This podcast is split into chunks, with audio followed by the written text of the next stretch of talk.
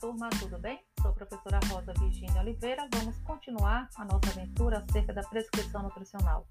Agora que vocês já ouviram a primeira parte do podcast, prescrição nutricional individualizada do idoso, e entender a importância do diagnóstico nutricional precoce e a determinação da quantidade de nutrientes necessários para evitar deficiências nutricionais, como também para reduzir o risco de doenças crônicas, de modo a proporcionar um envelhecimento saudável e com manutenção da funcionalidade, nesta segunda parte do podcast vamos dialogar acerca da funcionalidade dos micronutrientes que desempenham papéis importantes para o idoso e que devem compor a sua alimentação.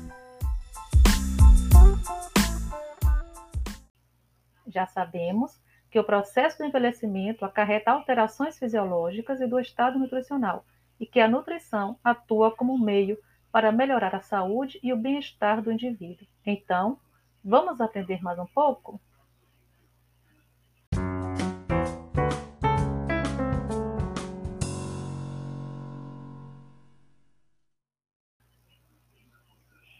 Alterações no sistema nervoso entérico surgem com envelhecimento e podem resultar em diferentes sintomas gastrointestinais, que podem ser potencializados pela polifarmácia, uma condição usual nesta população, né?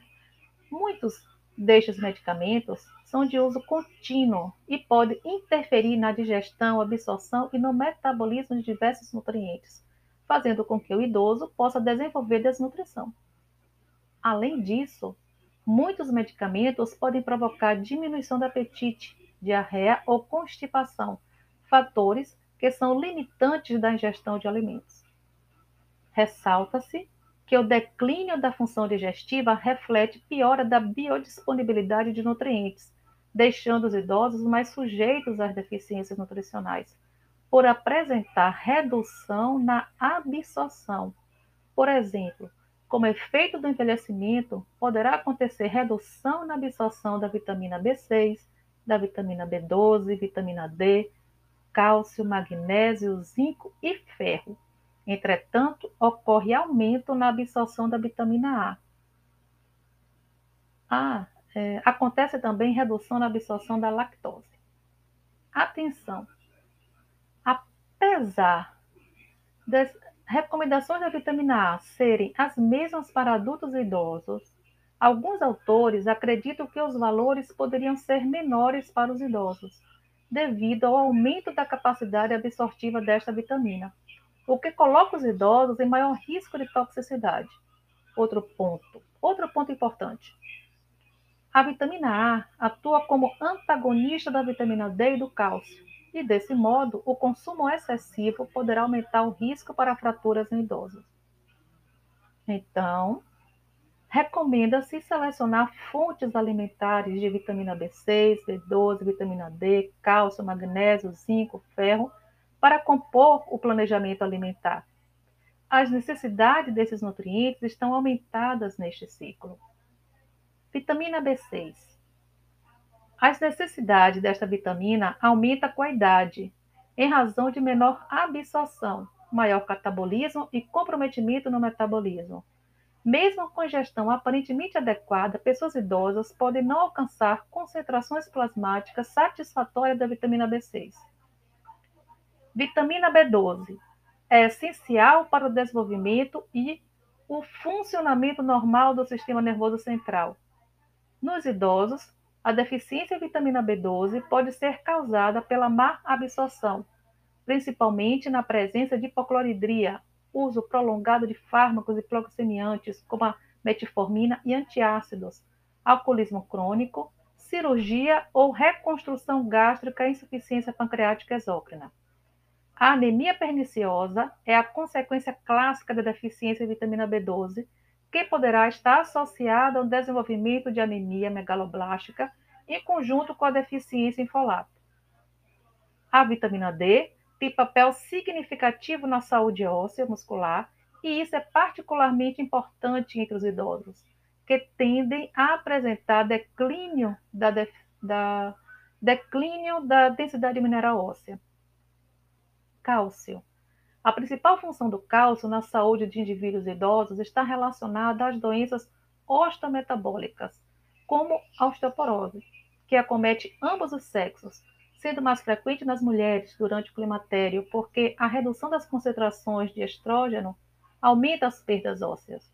Além do papel importante do cálcio na manutenção óssea, também podemos destacar sua relevância na redução do risco de hipertensão, na redução do hiperparatiroidismo e também na redução do risco de câncer de colo.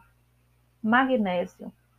A importância do magnésio se dá por sua atuação como cofator de enzimas no metabolismo de micronutrientes como cálcio, potássio, fósforo, zinco, cobre, ferro, chumbo, sódio e cádmio, na atividade da tiamina, no transporte de potássio e na ativação dos canais de cálcio. Estudiosos relatam que a ingestão de magnésio é significativamente associada à sarcopenia e que a suplementação com mineral melhora o desempenho dos idosos, podendo ser utilizada para prevenir ou tratar a sarcopenia. Então, a ingestão de magnésio difere entre os indivíduos sarcopênicos e não sarcopênicos. Zinco. O zinco é um elemento traço essencial para o funcionamento normal das células, pois participa em todos os aspectos do metabolismo, na atividade de inúmeras enzimas, proteínas, na imunidade e na proteção contra radicais livres. Alguns autores destacam sua importância na catarata senil e na melhora das concentrações séricas de testosterona. No processo de envelhecimento, a função imune torna-se reduzida e o zinco tem importância particular por participar de inúmeros processos relacionados à resposta imune. Essas funções, quando comprometidas, podem promover o aumento da susceptibilidade dos idosos a infecções, a doenças autoimunes e a neoplasias, contribuindo de maneira significativa para a morbidade e a mortalidade nessa população. Ferro. O ferro tem sua essencialidade ligada à produção de proteínas, como a hemoglobina e a mioglobina, que são responsáveis pelo transporte de oxigênio pelo sistema circulatório e pelos músculos. Mas também tem ação está relacionado com, a síntese do DNA e ao metabolismo energético. Com o aumento da idade, a medula mantém os eritrócitos, as plaquetas e os glóbulos brancos em concentrações adequadas. No entanto, se há aumento da necessidade desses elementos, pode haver limitações das reservas. Assim, com o envelhecimento, é necessário que se mantenha a correta funcionalidade do equilíbrio homeostático e do estado nutricional do indivíduo em relação ao ferro. Em relação de sua menor capacidade de adaptação cardiovascular e respiratória, o idoso ele sofre mais rapidamente as consequências da anemia. Então, reforçando o que já foi dito, recomenda-se selecionar fontes alimentares de vitamina B6, B12, vitamina D, cálcio, magnésio, zinco e ferro para compor aí o planejamento alimentar. As necessidades desses nutrientes estão aumentadas nesse ciclo.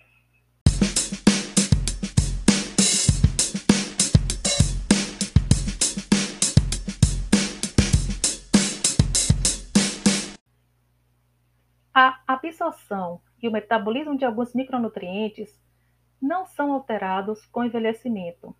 As recomendações para esses nutrientes são as mesmas para adultos e idosos.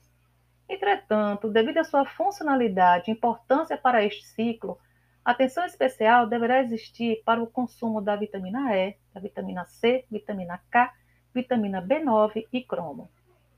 A vitamina E tem capacidade de neutralizar radicais livres.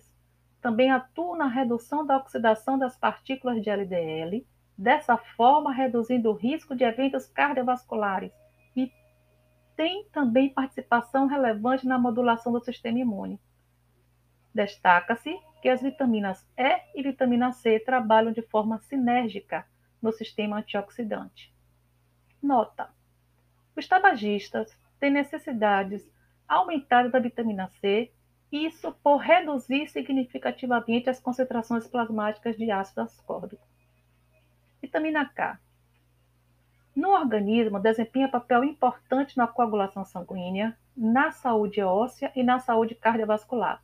Ressalta-se que o uso crônico de anticoagulantes resulta na sua deficiência, bem como na síntese de proteínas dependentes desta vitamina.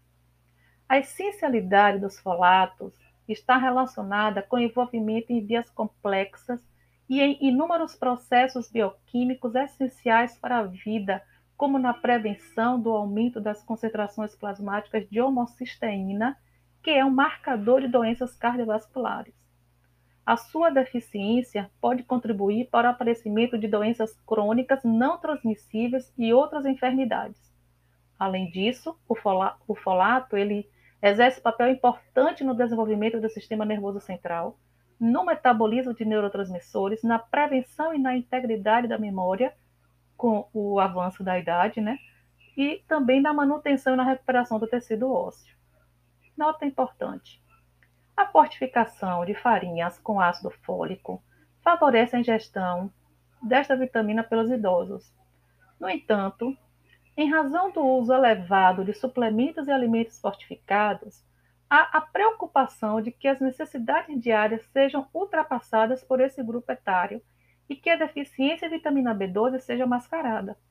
Considerando essa possibilidade, recomenda-se que o estado nutricional dos idosos em relação à vitamina B12 seja avaliado e, se necessário, a suplementação dessa vitamina seja administrada junto à do ácido fólico.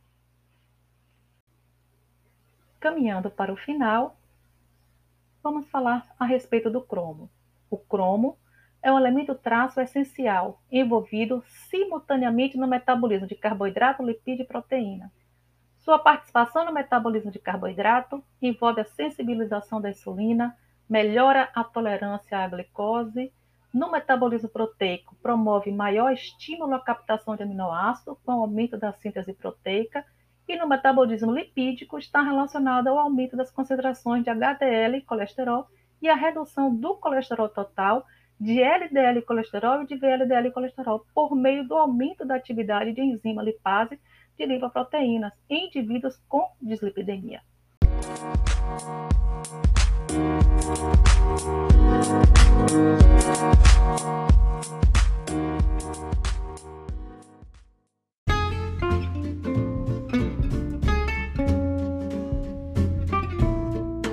E assim finalizamos o podcast de hoje. Ei, você aí, se liga! Vamos em frente! Aproveite os materiais da pré-aula e continue aprofundando os seus estudos. Faça a leitura do texto base e aprenda acerca de estratégias nutricionais voltadas para dietas modificadas em nutrientes em diferentes situações de agravo da saúde. Espero lá na nossa sala de aula virtual. Grande abraço, Pro Rosa.